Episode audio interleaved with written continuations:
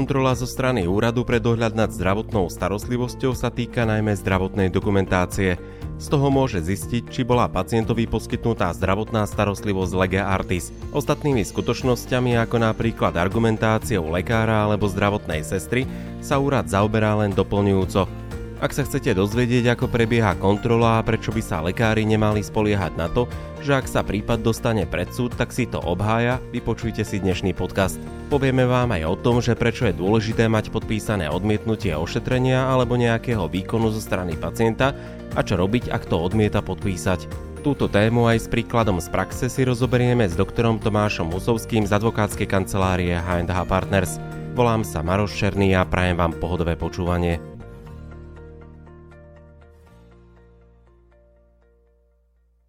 Poskytnutie zdravotnej starostlivosti zo strany lekára sa prvotne preukazuje zdravotnou dokumentáciou.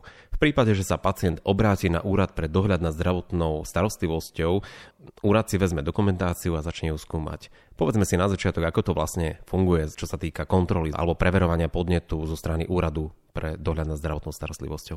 Na Slovensku teda je, existuje úrad pre dohľad nad zdravotnou starostlivosťou. Je to zákonom určený orgán, ktorý preskúmava to, či konkrétny poskytovateľ zdravotnej starostlivosti poskytoval alebo neposkytoval zdravotnú starostlivosť správne, teda lege artis. No a samozrejme aj takýto orgán musí nejakým spôsobom z niečoho vychádzať na to, aby vedel sa relevantne nejakým spôsobom vyjadriť.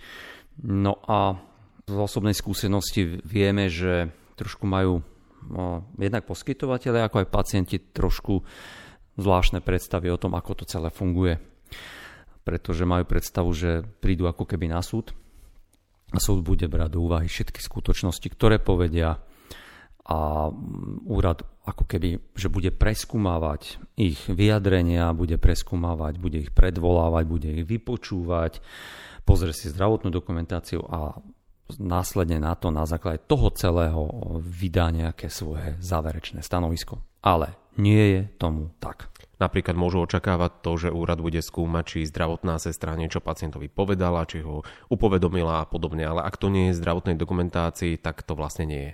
Presne tak. A to je to, čo dneska by sme si vlastne aj mali povedať.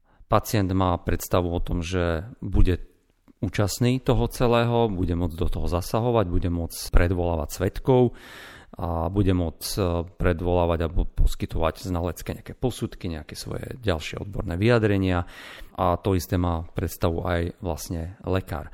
Samozrejme, lekár je účastníkom konania, alebo teda poskytovateľ zdravotnej starostlivosti, pacient nie. Pacient sa v podstate dostane až k finálu, kedy sa dozvie, čo vlastne, alebo teda oznámim úrad pre dohľad, čo zistil a ona nemá možnosť sa brániť voči takémuto záverečnému stanovisku, lebo nie je účastníkom konania. Úrad má možnosť, samozrejme, úrad má, okrem toho, že má možnosť si vyžiadať zdravotnú dokumentáciu, alebo kopiu teda zdravotnej dokumentácie, tak má možnosť aj žiadať od samotného poskytovateľa aj nejakého vysvetlenia, vyjadrenia od neho alebo od zamestnancov. To áno, ale v končnom dôsledku jediná listina, z ktorej je, alebo vyplýva, aj keď to nie je zákonne priamo dané, ale z čoho má vychádzať je zdravotná dokumentácia, pretože môže nastať rozpor medzi tým, čo je alebo nie je zapísané v zdravotnej dokumentácii a tým, čo z toho vyjadrenia vlastne vyjde. A nie je povinný ani preskúmavať rozpor medzi tým, čo tam je a tým, čo poskytol. Pretože je samozrejme tendencia poskytovateľa si vylepšovať tú svoju pozíciu v celom tom procese, keď tej dokumentácii je niečo zapísané a nemá to tak byť, alebo tam nie je zapísané a malo by to tam byť, ak niečo tvrdí. To znamená, samozrejme, každý poskytovateľ, aj naši klienti sa bránia tým, že niekto niečo povedal, aj keď to nie je zapísané, má na to svetka, napríklad sestričku, alebo má niečo, čo ešte doplní, má niečo, alebo si urobi, dá urobiť si nejaké svoje odborné vyjadrenie, alebo nejaký svoj znalecký posudok. To znamená, že ak lekár na paciente vykoná nejaký výkon a nemá to zapísané v zdravotnej dokumentácii, tak ako by sa nestal ten výkon a nevyargumentuje to pred súdom. Pred súdom áno. ale nie pred úradom. Pred úradom to má problém, pretože ak to nie je zapísané v zdravotnej dokumentácii, tak úrad musí vychádzať práve zo zdravotnej dokumentácie. Tak to má stiaženú samozrejme, alebo teda bezvýchodiskovú pozíciu nakoľko on má, pre, predovšetkým on nemá vykonávať, on nie je súd. On nemôže zistiť naozaj ten skutkový stav veci tak dokonale, ako by to zistil súd, keby vypočúval svetkov, ako úrad, ktorý jednoducho musí vychádzať z toho, čo je v zdravotnej dokumentácii. Počúvate Mediprávnik podcast. Takto znie zvuk právnej istoty pre lekárov a lekárnikov. Poskytovateľia zdravotnej starostlivosti by sa teda nemali spoliehať na to, že vediem zdravotnú dokumentáciu ako tak, Avšak ak by niečomu došlo, tak ja si to pred súdom vyargumentujem. Určite nie. Presne tak, pretože v tom procese, a teraz si to môžeme aj vysvetliť, ako to vlastne prebieha. Samotný úrad vedie konanie.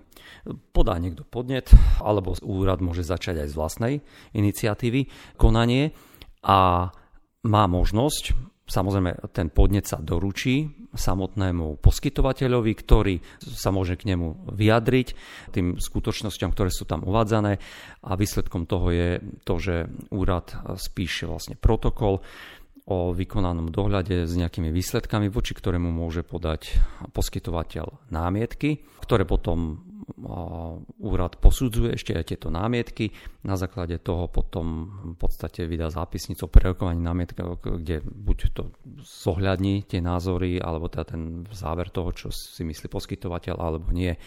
No a povie, že teda nerozhodne. On vlastne uvedie, že či mal za to, že tam došlo alebo nedošlo k poskytnutiu legartis alebo non-legartis. Keď non-legartis, tak začne konanie potom vždycky.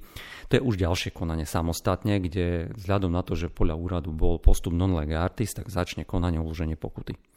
Voči tomu môže, keď sa uloží pokuta, tak sa môže podať rozklad ešte na úrad a keď tento zamietne, tento rozklad, tak sa musí domáhať poskytovateľ kasačnou sťažnosťou vlastne na súde. Tak to bolo aj v prípade, ktorý si si pred nahrávaním pripravil. Povedzme si, o čo vlastne išlo v krátkosti, čo sa stalo pacientovi, ako vlastne sa k tomu postavili súdy. Presne na túto situáciu je jeden zaujímavý prípad. A čo sa vlastne stalo, bolo to, že začalo sa konanie voči pani lekárke, ktorá bola fyzickou osobou, poskytovateľom zdravotnej starostlivosti, kde pacient bol ošetrovaný a bol to vlastne výkon stomatologický, kde bol priebežne teda ošetrovaný, avšak podľa zdravotnej dokumentácie boli jeho vyšetrenia paradontologické bez nejakého patologického nálezu. Avšak, pričom úrad pre dohľad takýto záver, tak ako to uvedela doktorka, považoval za nedostatočný alebo postup non lege artis, pretože takýto záver mohla urobiť pani doktorka v podstate až na základe toho, že u pacienta mala vykonať RTG OPG vyšetrenie, kde to vyšetrenie teda zistuje stav kosti zvyškového chrupu pacienta a ďalšie. No a bez tohto vyšetrenia nemôže lekár exaktne stanoviť tú diagnozu, ktorá vlastne ona urobila. No a práve to bol ten postup, ktorý jej vyčítali.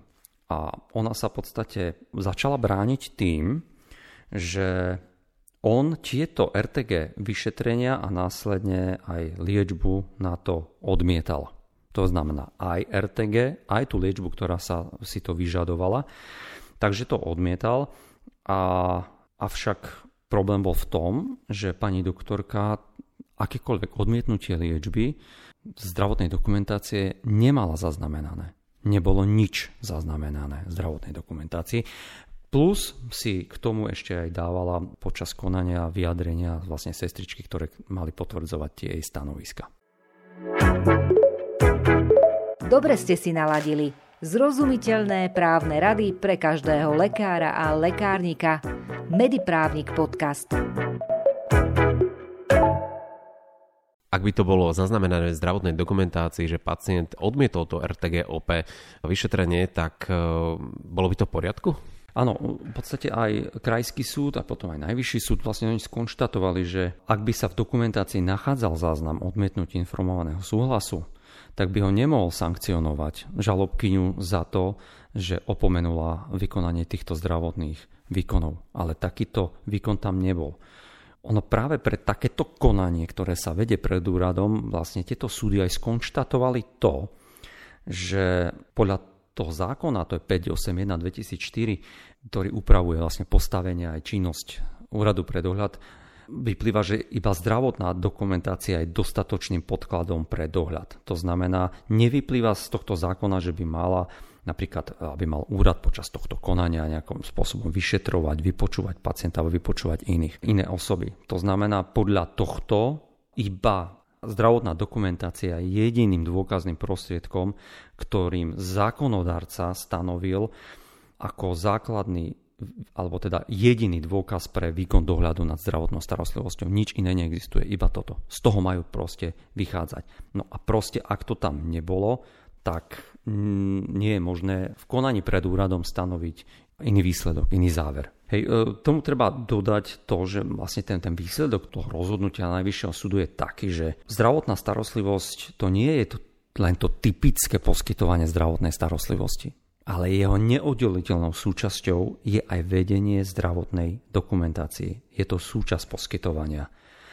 Veď práve zdravotná dokumentácia, alebo teda obsah tej zdravotnej dokumentácie je odrázom poskytovania zdravotnej starostlivosti a musí teda táto zdravotná dokumentácia obsahovať všetky skutočnosti, ktoré sa týkali poskytovania zdravotnej starostlivosti, pretože iba tak sa dá overiť, čo vlastne ten lekár robil. Nie je možné sa spoliehať na to, alebo teda ak by sme povedali, že to nie je tak, že tá zdravotná dokumentácia nie je tým základným dokumentom alebo je len jedným, tak e, naozaj treba povedať, že to potom by sme vlastne pripustili to, že sa dodatočne budú vytvárať, vyhotovovať všelijaké dodatočné výpovede, v podstate aj dokumentácie, ktoré by boli v rozpore s týmto. Proste e, musíme aj vychádzať z nejakej dôveryhodnosti toho, čo sa tam zapisuje, pretože spätne vyhotovované veci a vysvetlenia, vyjadrenia môžu vlastne takou cestou až do pekla, by som povedal, že samozrejme každý si chce nejako pomôcť a navzájom si teda lekári aj pomáhajú a potom to takto môže dopadnúť presne opačne. Dá sa povedať, že to nie je len o zápise do zdravotnej dokumentácie, ale aj o tej komunikácii so samotným pacientom, že pacient sa možno na apel lekára, že by mal podstúpiť nejaké vyšetrenie, zatvári, že veľmi nechce, lekár to vyhodnotí, že to odmietol, napíše do zdravotnej dokumentácie a v podstate ten pacient len mu to nebolo dostatočne vysvetlené, že by na to vyšetrenie mal ísť. Na akom je potom dôkazné bremeno, ak by k niečomu došlo, že sa skomplikuje zdravotný stav pacienta, obráti sa na súd a bude tvrdiť niečo iné, ako čo je zapísané v zdravotnej dokumentácii? Tam môže nastať naozaj problém ten, že v zdravotnej dokumentácii bude niečo, že to odmietol. A pritom samotný pacient, on to ani nevidel, lebo dneska je to už trošku inak. Hej, lebo ja mám elektronickú zdravotnú knižku a keď mi to tam zapíše, tak ja mám možnosť sa brániť proti tomu. Ja mám dosah na elektronickú zdravotnú knižku a môžem sa voči tomu brániť a aj písomne, že toto som ja neuviedol. No ak sa nebudem brániť, tak to je to moja chyba ako pacienta, že som sa nebránil. Samozrejme, mohlo sa aj stať, že niekedy, keď boli tie papierové, ešte alebo papierová zdravotná, však aj je, vtedy sa dali s takou papierovou dokumentáciou robiť také čári mári, ešte spätné, kde naozaj sa veľmi ťažko dalo brániť voči tomu, že lekár mohol aj dopísať ešte, že to odmietol. No, ale keď odmietne pacient, tak by to malo byť aj podpísané. Hej, to znamená, ak mi dáva informáciu, ja odmietnem, tak mám to aj podpísať teda, lebo to, že si to lekár zapíše je jedna vec, ale druhá vec je ešte dôležitá, aby ten pacient aj podpísal. Samozrejme, môže sa stať, že pacient to odmietne podpísať to odmietnutie poskytnutia zdravotnej starostlivosti. Čo v takom prípade? Ako lekár, keby som bol, tak ak mi ten pacient to, že to odmieta a odmiet mi aj podpísať, že to nechce, to poskytnutie podpísať, tak e, jednoznačne okamžite by som privolal sestričku a nech to potvrdí ona. A zároveň by som poslal aj, nestáva sa to často, to znamená, nebude to nejaká zaťaž pre toho lekára, určite by som ho e, aj písomne mu to poslal na jeho adresu doporučenou zásielkou a upozornil ho na to, že odmietol, aby som ja mal dôkaz o tom, lebo pacient ma môže potom naháňať, že on nič neodmietol a chcel, on by to určite podpísal, keby niečo mal také. A ja keď budem mať doklad o tom, že je tam podpísané sestričkou, ale viete, sestrička, aj súdy to vynúcujú, však je to môj zamestnanec, tak bude tvrdiť, ale keď to pošlem jemu, že to odmietol, tak mám aj dôkaz o tom, že som to posielal, kde som upozornil na to, že mi to odmietol podpísať, to odmietnutie tom liste by malo byť uvedené, že to odmietol, že mu to v podstate lekár oznámi. Presne tak. Áno, áno, presne tak, že to odmietol a keď sa nevyjadri, tak uh, do nejakej lehoty, ale to nemusí byť, on keď na to nebude reagovať, tak mám potvrdenie, že som mu to oznamoval, že vie o tom. Sú tie tlačivá informovaných súhlasov prispôsobené tomu, že je tam aj odmietnutie, alebo musí to byť samostatný dokument? Takto, ono nemusí to byť iba na jednom liste, ale samozrejme ideálne je, keď to tam je. A informované sú súhlasy sú rôzne, nie je presný formulár na informovaný súhlas, to sa ani nedá, lebo tých je strašne veľa. Stačí, ak tam lekár dopíše, že pacient to odmietol, dá tam pečiatku. Presne tak a pacient nech sa podpíše. Hej. To, netreba to nejak možno komplikovať, e, sú lepšie, sú horšie. Dôležité je to, aby tam bolo úplne jasné, že tento konkrétny výkon on odmietol. Dobre, čiže pri odmietnutí to má byť zapísané aj v papierovej podobe, ale rôzne ďalšie výkony a postupy lekára, ktoré sú zapísané do elektronickej zdravotnej knižky, nemusia byť riešené duplicitne. To, že to zapíše do elektronickej zdravotnej knižky je jedna vec, ale pokiaľ my máme niektorú zdravotnú dokumentáciu, ktorá sa musí viesť, teda neviesť, ale informovaný súhlas musí byť písomný. Hej. Vyslovene zákon stanovuje, že niektoré veci napríklad zavedenie elektronickej zdravotnej knižky, lebo tam sa v podstate píšu diagnózy, ale lekár potrebuje viesť informované súhlasy stále písomne, pretože do elektronickej zdravotnej knižky sa nevie pacient zapísať. Hej, takže tam je potrebné, aby to podpísal mu pacient. To znamená, je tam informovaný súhlas, kde teda je doklad o tom, že pacient, ktorý to podpíše, potvrdzuje to, že bol pa- lekárom poučený o povahe, účele, rizikách a všetkých týchto veciach, ktoré sú mu navrhnuté a zároveň, že odmietol tento výkon, aby bol realizovaný. Toto musí byť písomne. Odmietnutie poskytnutia zdravotnej starostlivosti. Lebo potom, keď, keď v niektoré prípady nie sú nutné, aby boli písomné informované súhlasy, nie vždy je povinný. No ale ako to lekár potom preukáže, že mu niekto odmietol. Takže je vždy lepšie to mať písomne.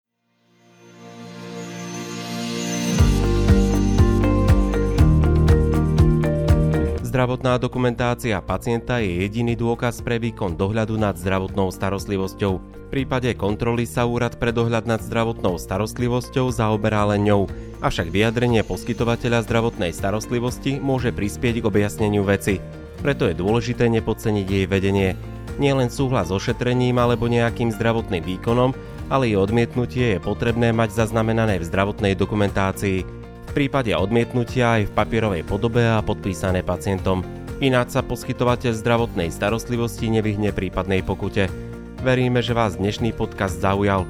Ak máte pre nás tému, ktorej by sme sa mali venovať, napíšte nám ju na adresu podcast.mediprávnik.sk Počúvať a zdieľať naše podcasty môžete prostredníctvom služieb Spotify, Podpin, Apple Podcast, Google Podcast a nájdete nás aj na YouTube kanáli Mediprávnik Podcast. Majte sa krásne.